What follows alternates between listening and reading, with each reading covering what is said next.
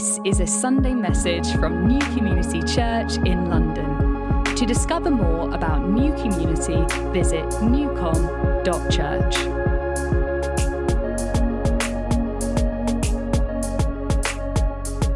Today we're going to be looking at names. Names.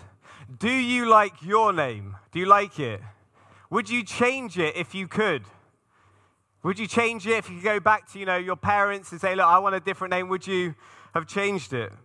My name is John Brown, which is about as common a name as you can get. John and Brown, both very, very common names. My middle name, on the other hand, not quite so common. My middle name is Nowell or Nowell. We're not really sure how you're meant to say it. It's my great-grandmother's maiden name. It's spelled Nowell, Nowell, Noel. I asked my mum, how do you say this name? And even my mum didn't know. So it's weird when you don't know how to say your own name. But anyway, that's my name, Jonathan Noel Brown. And names have real significance. A name means a lot. And a name can reveal something about friendship. If you know someone's name, there's a sign of connection there. If you don't know someone's name, then it's a sign of distance or often awkwardness when you've forgotten their name. Or I don't know if you've ever had the thing where someone has called you the wrong name and then keeps calling you the wrong name and you never correct them. Have you ever had that? That's when it gets super awkward. I had a friend once beginning of university, this is a few years back now, but the first time I heard it, she said, hey, how's it going, Chris? And I thought, I don't know where she's got that from, but I don't know if we're going to be friends, and it's just a bit awkward to correct you and say, no, my name's John. And so I did the British thing and just said nothing and let it happen. But then it was a mistake because the next time we met, she called me Chris again. And by that point, I felt too awkward to say anything. I just let it happen again. And so for 3 years, this girl called me Chris. And to this day, she probably still thinks my name is Chris because I never said anything. Now, in Bible times, like in many cultures still to this day, names mean a lot. Names mean something.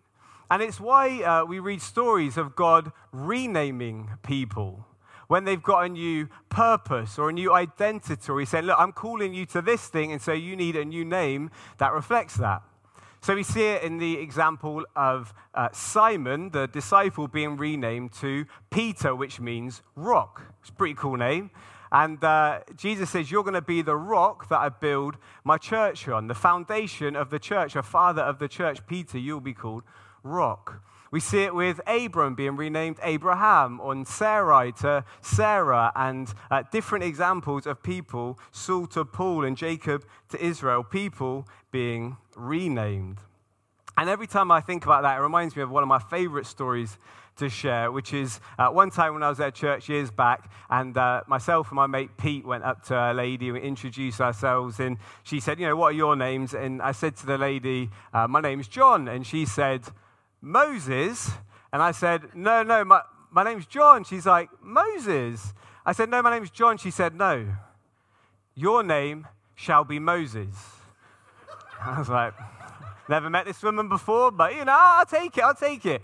She's like, no, your name will be Moses, and you will lead the people of God into the promised land. And I thought, I'm not going to, change it by depot, but I'll take it. Like, I'll receive that. Whatever, I thanked her. She turned to my friend Pete, and she said, what's your name?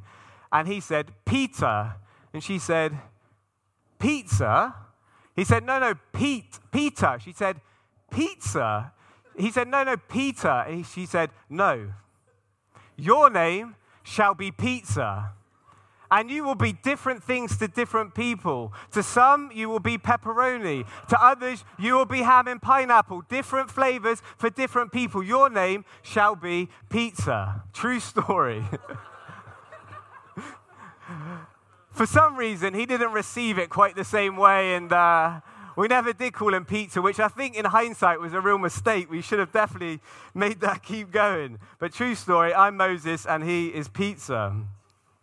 Now, names are significant. Names tell us about someone. And knowing about the background, the meaning behind someone's name can often reveal to us something more about their person or their purpose.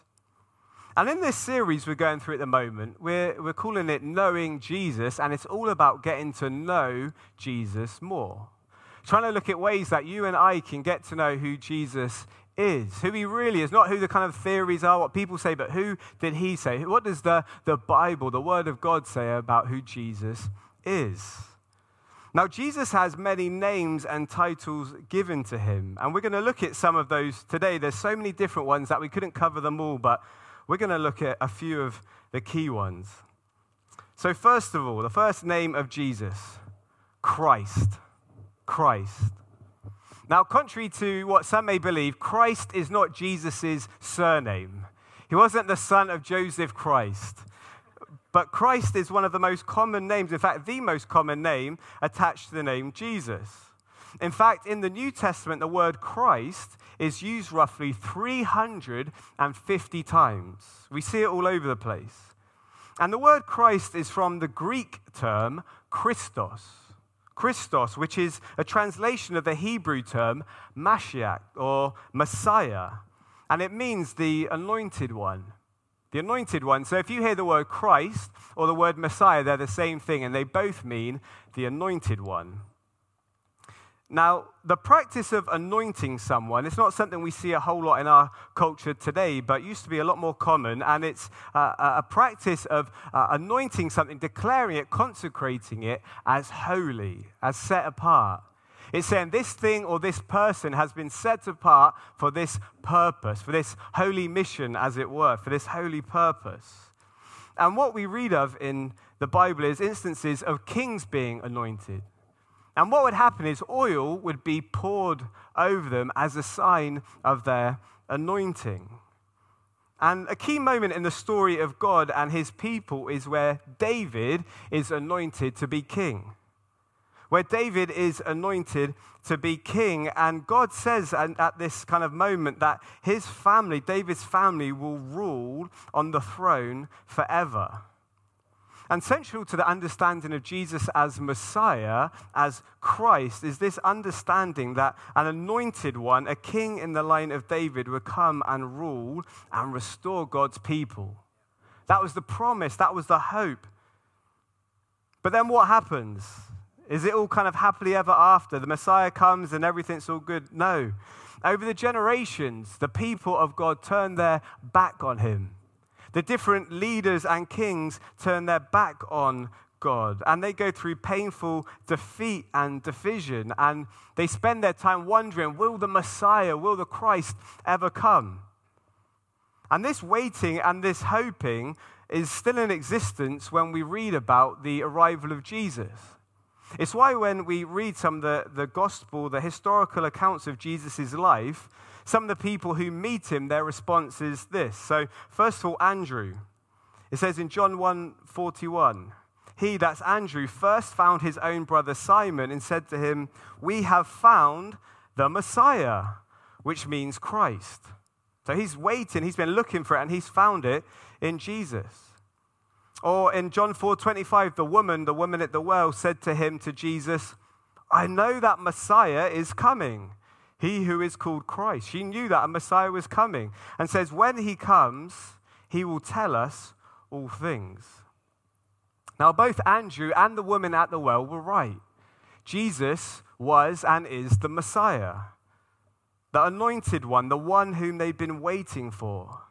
And Jesus confirms this at moments such as when he asked the disciples the question of, "Who do you say that I am?" All these people are saying this and that and this and that about me, but who do you say that I am? And Peter responds and says this in Matthew 16. He says, "You are the Christ, the Son of the living God." And Jesus' response is, "Blessed are you, Simon Bar-Jonah, for flesh and blood has not revealed this to you, but my Father who is in heaven." Jesus is saying, "You're right, you have seen the truth that I am the Christ." Now, what's really interesting about the name Christ is that even though it's used loads in the New Testament, during Jesus' life here on earth, it wasn't actually used a whole lot, and it wasn't a name that Jesus himself used of himself all that often. Now, why is that? Well, the reason is that people had an understanding that the Christ was going to be this powerful military leader, this conquering king who is going to come and vanquish the people's enemy and restore the nation. And Jesus' concern, and we see this in various instances, his concern is that people wouldn't lose sight of why he really came, that they wouldn't have a warped perception of what the Savior was really here to accomplish. And one example of this is literally just a few verses after the ones we've just read of Peter saying to Jesus, "You are the Christ." So literally the next passage you read is this. From that time, Jesus began to show his disciples that he must go to Jerusalem and suffer many things from the elders and chief priests and scribes and be killed and on the third day be raised again. That third day be raised. And Peter took him aside and began to rebuke him. I love that. I love that Peter has the audacity to rebuke Jesus. And he began to rebuke Jesus, saying, "Far be it from you, Lord. This shall never happen to you." But Jesus turns to Peter and says, "Get behind me, Satan. You are a hindrance to me, for you are not setting your mind on the things of God, but on the things of man." See, for Peter and those like him, the Christ, whom he has now discovered, was to come and to conquer, not suffer and die. So one minute he's saying, "You are the Christ." Yes, he's kind of got it. He is the Christ. But Jesus is saying to him, "No, Peter, you get that I'm the Christ, but you think my purpose is to win these earthly victories. No, fix your eyes on above the things of God. Not setting your mind on the things of man, but the things of God," he says. See, Peter, like many of us today, want a Messiah who can give us health and wealth and prosperity. We see it in often the way we pray, or maybe in some of the most popular preachers you can find online. It's like Jesus will give you conquering power over your enemies. You'll, overcome your oppressor. You'll be wealthy. You'll be healthy. You'll be happy all the time, and you'll have lots of money too. And there's this tendency within us, as there was back then, to want Jesus to give us earthly treasure and goods and victory. But Jesus came to show that the Messiah was not to be someone to bring salvation and victory in an earthly sense, but something far, far greater, far more important than any of their earthly needs. So Jesus Christ. Secondly, Son of David. Now, Son of David is similar to Christ, and that has a lot of links to the background and meaning. The people of God were waiting for this Messiah. And then the period that is covered by the Old Testament, that's the first chunk of the Bible, comes to an end. The historical period covered there comes to an end, and there's no more books, there's no more prophecies, there's no more prophets, and it seems as if God has gone silent, And the people wonder, will God keep his promises? And they get conquered by the Roman Empire. And rather than be kind of experiencing what feels like, we're going to have more victory and more freedom, they experience less. And they try to overthrow the empire, and it goes badly. And any sort of sense of them having a coming king or Messiah feels a long way off. And then seemingly out of nowhere, after 400 long years, the most incredible thing happens. And it's the start of a new story and a new book. It's the start of the New Testament. And the opening line of the New Testament, if you've got a Bible, if you've got a New Testament, the first line you'll read is this, in Matthew 1:1. The book of the genealogy of Jesus Christ, the Son of David. And that whole chapter goes on to show that Jesus is a descendant of King David.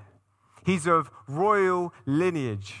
That he is a son of David. He's qualified to rule. He's qualified to be the prophesied and promised king.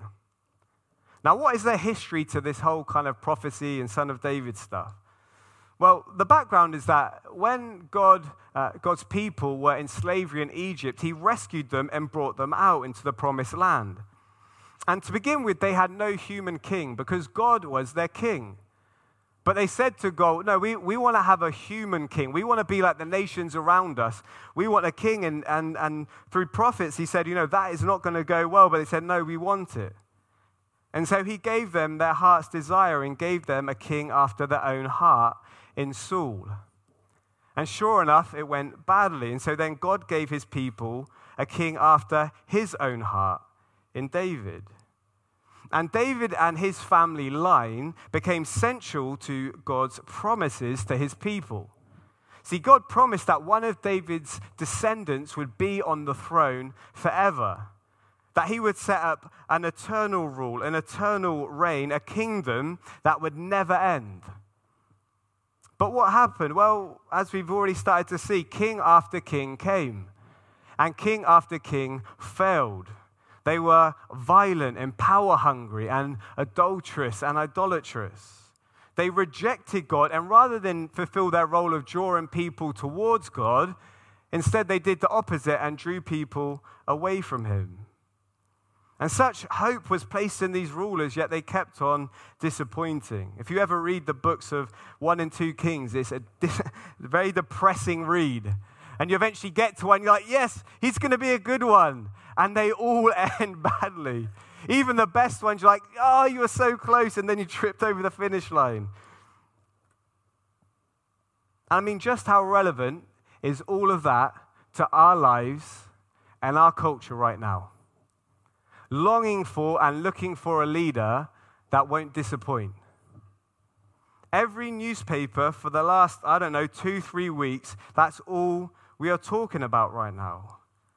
We long for a leader who will lead us consistently, without failing, without doing things that lead us to despair and frustration.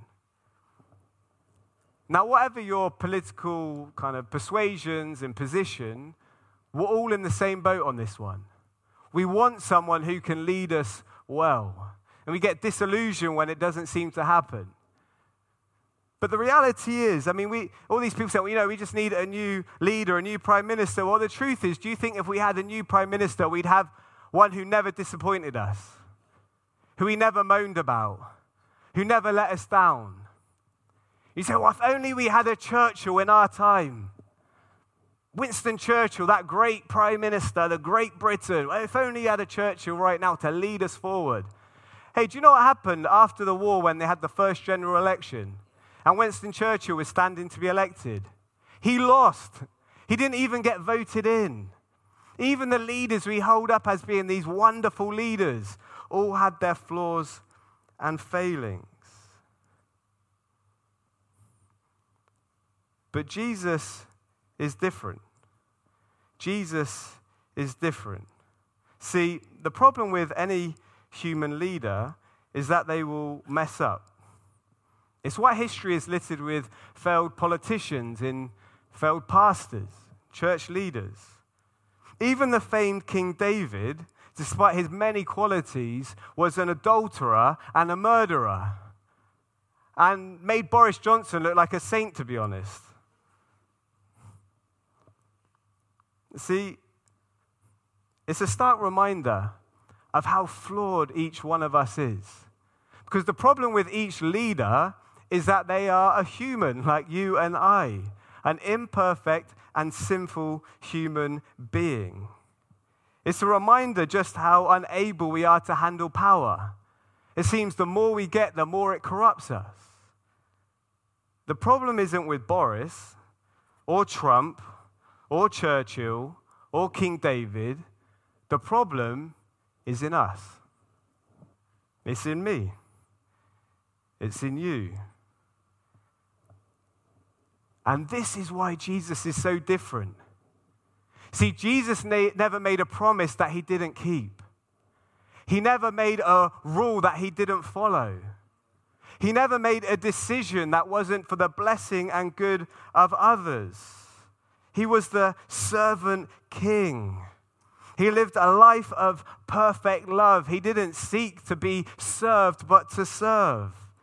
He was unlike any leader before or since. Even look at his kingly entrance into Jerusalem. It's like Jesus is trying to scream, I'm not like any king you've ever seen. I mean, how do we do it these days when a king comes in? I mean, you see it in London. The Queen comes in this incredible golden chariot. Don't even think of coming there. Priceless golden chariot. Or maybe Jesus could have come into Jerusalem on a white steed and saying, look, I'm going to be a military leader, and just kind of trot in on that white steed holding up a sword. But what did he do? He came in on a donkey. It's like he's trying to say, look, I'm not like any leader, any king you've ever seen or will ever see. This is Jesus, the Son of David, the servant king. And not only did his birth, his lineage point to the fact that he was the promised king, but his life, every day, pointed to it. He was the perfect, promised, and prophesied Prince of Peace.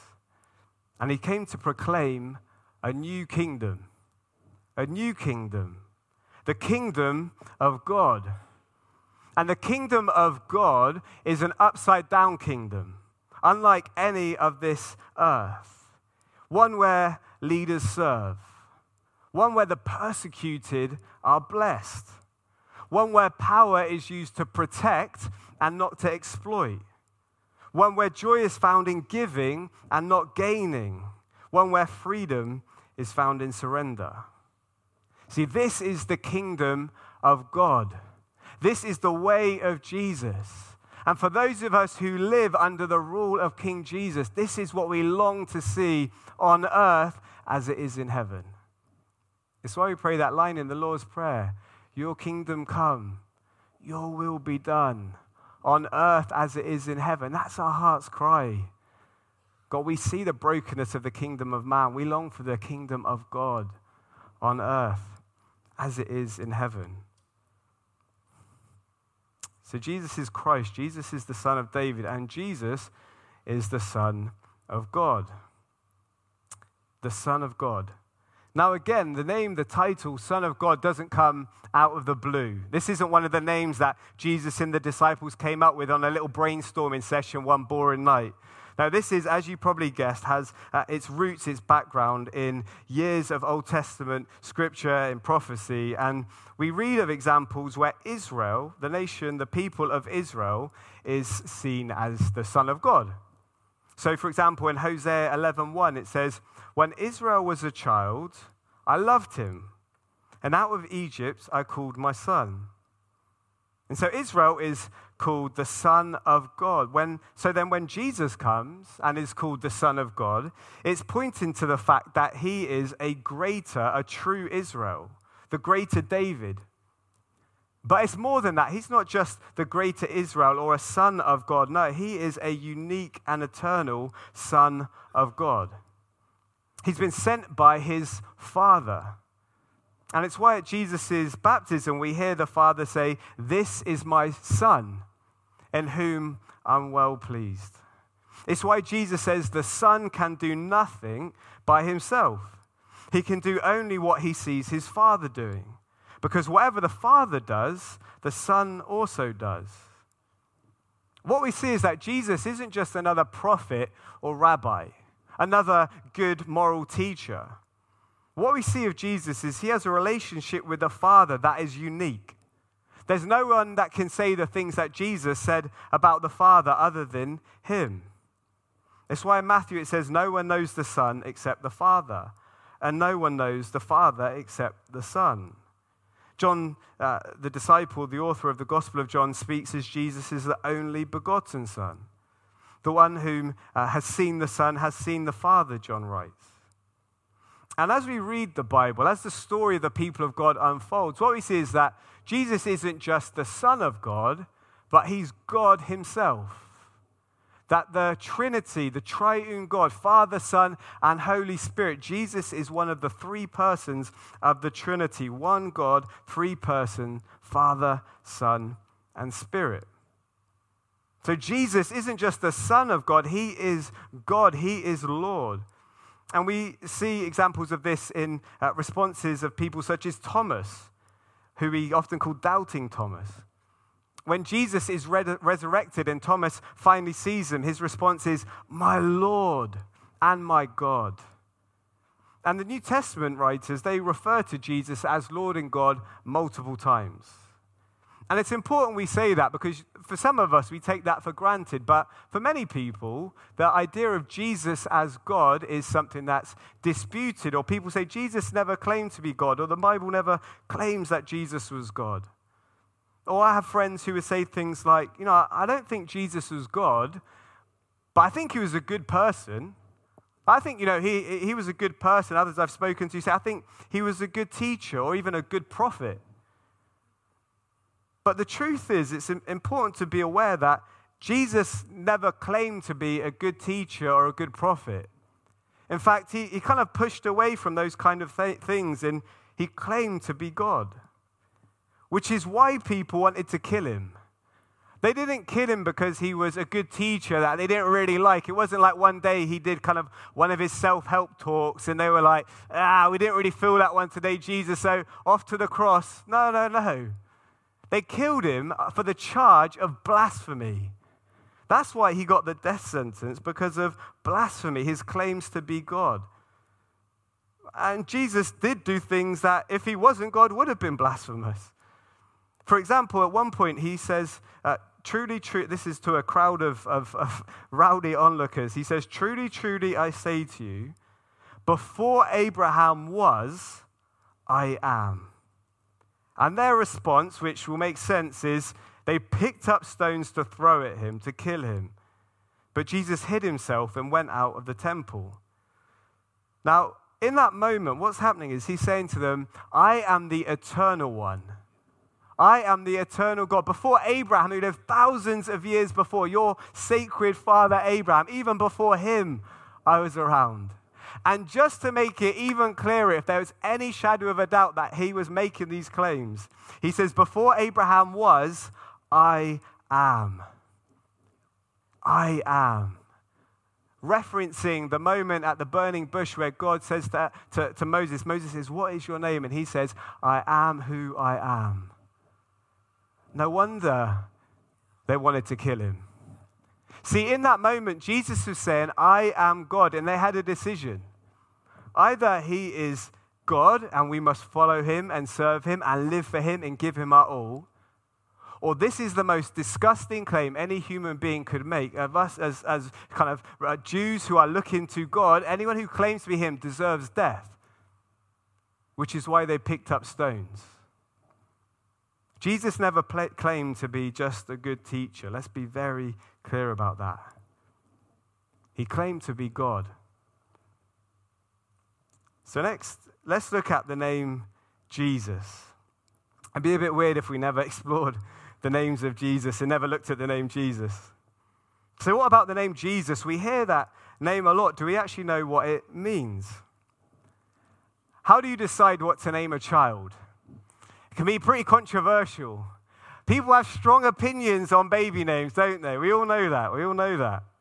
How do you name one? It can split couples who like one name, the other doesn't. Well, thankfully, in the case of Jesus, an angel told the parents what to name him. I mean, that's pretty handy. That'd be nice if we all just had that and you didn't have any debates or dramas. Just an angel comes and tells you a few weeks before, maybe. Well, Jesus, or Yeshua as it would have been, wasn't a new name. This wasn't some name that was invented just for Jesus. The name Yeshua actually appears in the Old Testament multiple times, including with Joshua, son of Nun. That's the guy who took over from Moses. And it means the Lord saves. The Lord saves. And once again, all of these different threads that we've been looking at start to come together. See, the people of God were looking for a savior, a Messiah, an anointed king, the son of David. And they were looking for someone who would restore their former glories, who would save them. Joshua, you know, had been this savior of the people of God, and they were looking for someone who could save them from their oppressors. And then here was this moment where finally God comes to earth as Jesus. The moment where generations of weary believers have been waiting for. And what happens at that climactic moment where God comes to earth? Well, he's born as a baby. He's born as a small child, an infant, in a manger, in obscurity. Doesn't exactly look like this kind of powerful Savior. Well, maybe you think, okay, well, yeah, he was born that way, but, you know, Jesus, the Messiah, the Savior, the Lord saves, like Joshua, the mighty ruler. Surely Jesus then grew up and trained as a warrior. And then the picture of Jesus is this kind of guy with a sword and a six-pack coming to slay the Romans. Is that what Jesus was like? That's kind of the perception, the expectation people had. No, does he go into training for battle and slay the Romans? On the contrary, they slay him. Because the salvation the people needed was not the one they thought they did. The story was so different than their expectation because the enemy they thought they had was not the true enemy they actually did. They never spotted the Savior because they were looking at the wrong enemy. How does that work? Well, what do I mean? Well, just before Jesus is born, an angel comes to Joseph and tells him this. Joseph, son of David, do not fear to take Mary as your wife, for that which is conceived in her is from the Holy Spirit. She will bear a son, and you shall call his name Jesus, for he will save his people. Okay, yeah, we know that Jesus, he will save, great. He will save his people from their sins. From their sins. See, this isn't what the people had been longing for and praying for. Every day they woke up to the oppressions of the Romans. These horrible taxes. I mean, for us who've grown up and lived in Britain, we don't know what it's like to have an invading army dictate and exploit you every day. These people lived under that, and they prayed for this Savior, this Jesus who would come and set them free. But Jesus came to show them what they needed saving from was far, far worse than any invading army. That the consequences of sin, the eternal consequences, are far worse than any Roman invader. See, in the 2,000 years since this took place, we're pretty similar as people. We see the problem as the same thing. We see the problem as out there. I'm a victim. There's these other people oppressing me and making me a victim. I'm a good person, but they're the bad guys. And if only that got sorted, then everything would be okay. But the problem is, like every king and every leader, each one of us falls short. We're so inconsistent. We're so self-centered. We can't seem to live a week without doing something that's about serving ourselves and taking advantage of others.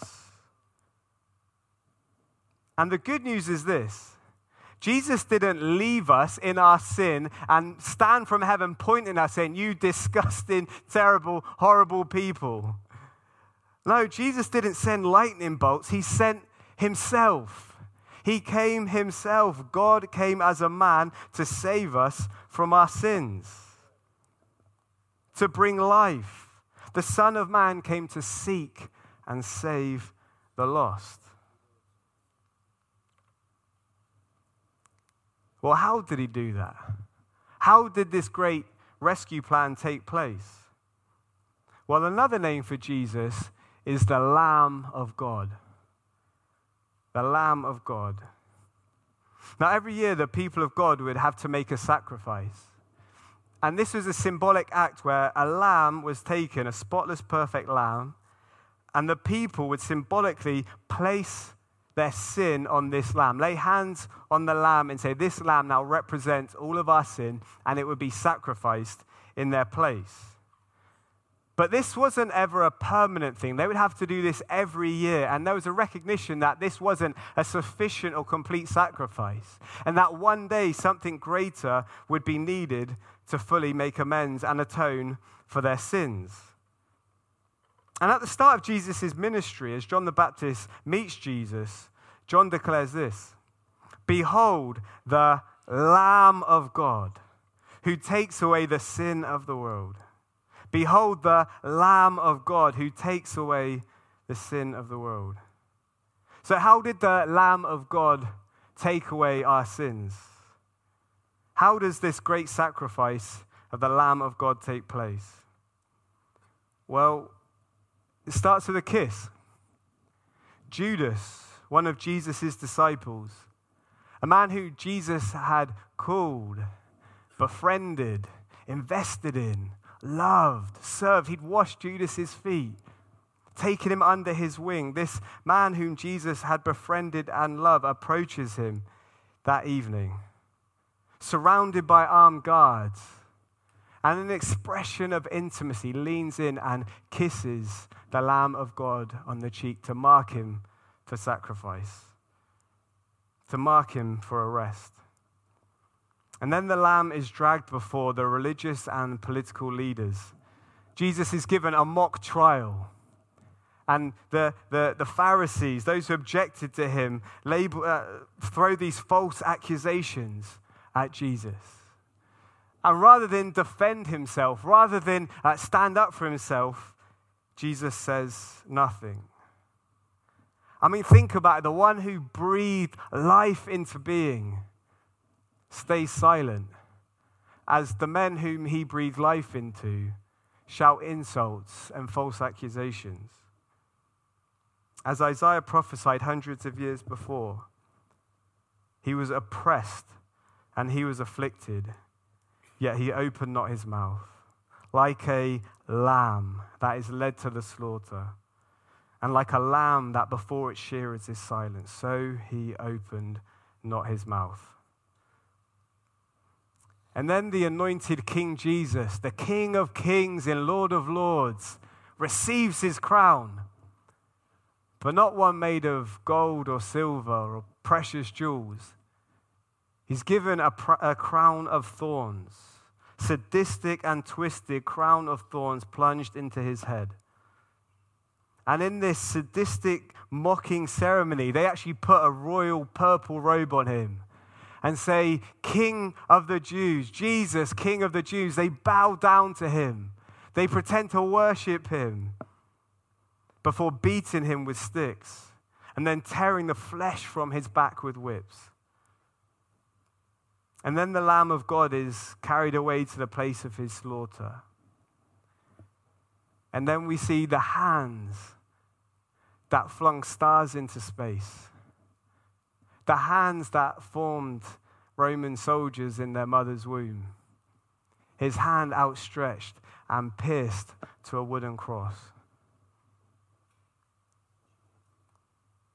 And as his blood and breath leaves his body and experiences the most agonizing torture of crucifixion, mockers gather around him and say to the Lamb of God, save yourself.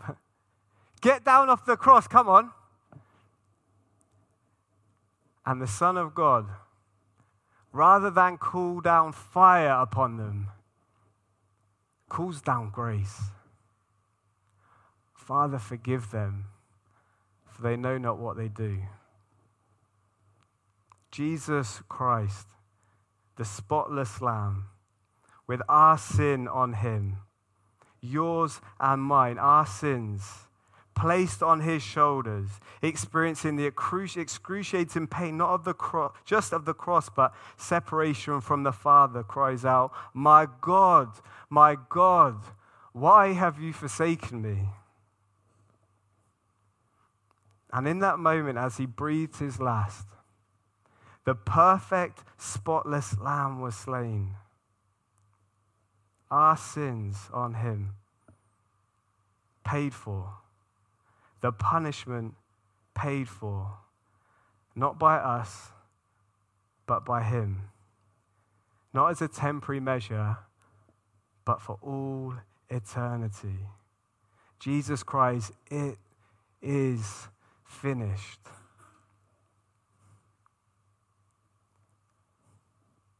This is Jesus. This is the servant king. There's none like him. There really is none like him. He is the Savior, the servant king, the Messiah, the promised one, the Lamb that was slain. And the key question for us today is, do you know him? Do you know him? Because the story doesn't end at his death. No, 3 days later, Jesus rose again. And then he ascended to the right hand of the Father. And he is alive, which means we can know him. We're not going through a history lesson today where we talk about some old guy in history. No, we're talking about the true and living God. The Jesus that you and I can know today. You can have a relationship with Jesus. You can know the Christ for yourself. You can know him. You can know him. And that question that came to the disciples, that came to Peter, is the most important question you will ever be asked in your lifetime. It's the question from Jesus that says, who do you say I am? Who do you say I am? Who do you say Jesus is? Not who your spouse, or your partner, or your mate, or your parents, the person who brought you here today, but who do you say that Jesus is? Is he your Savior? Is he your Lord? Is he your God? He can be. See, just as much as we can get to know him, he longs to know us, to be with us, to spend time with us. He longs for a relationship with each and every one of us. To know him is to love him. See, today we're not talking about knowing about Jesus. This isn't a theology lecture. This is an invitation to the heart of God. And there's so many names and titles of Jesus we could have looked at today. The Son of Man, the Word of God, Emmanuel, God, the Good Shepherd. And that's the amazing thing. See, a life with Jesus is a life of plumbing the depths of who he is, of delving deep. There is so much more that we can know of Jesus. And I just want to encourage you, if you're someone who's been a Christian for a long time, perhaps you know, there's not really anything I've said today that you haven't heard before, but when it comes to it, Jesus feels just a bit more kind of distance, or maybe your heart is a bit colder than it perhaps was 2 years ago pre-COVID. It's been a hard time for us the last couple of years. We know that. But today is an invitation from Jesus to say, come and know me again. Come and live in my kingdom. Come and walk, like we heard in worship, just one day at a time, one step at a time. Come and walk with me. Come get to know me. And there's also an invitation for you if you would say, you know, I don't know in my heart of hearts if I could ever say I've known Jesus. Perhaps you've known about him. Perhaps you even grew up in church. But for yourself, you say, I don't know if I've ever known him for myself. Well, today there's an invitation from Jesus to say, come and know me. I want to know you. We're just going to end now by coming before Jesus. And we're going to listen to a song. It's a song I love to sing. It's the song, Your Name is Like Honey on My Lips. See, when you know Jesus, there's just something about his name that becomes sweet to us. We long to know him more. And I just want to encourage you, as we listen to this song, just on your own, as Joe so helpfully brought in the worship, it's not about the person next to you, the person who brought you, your parents, any of these kind of things. It's about you and Jesus. This is about an audience of one. So we're going to listen to this song, and I just want to encourage you to bring your heart to Jesus, to say, I want to know you more. I want to know more of you, Jesus. So a song's just going to come on. We're going to listen to it for a while. And then after that, we might have a chance to pray. But right now, you might find it helpful to close your eyes. I definitely do. I find it so much less distracting. Let's come before our King. Jesus is here. The living God is here right now. Let's bring our hearts to him.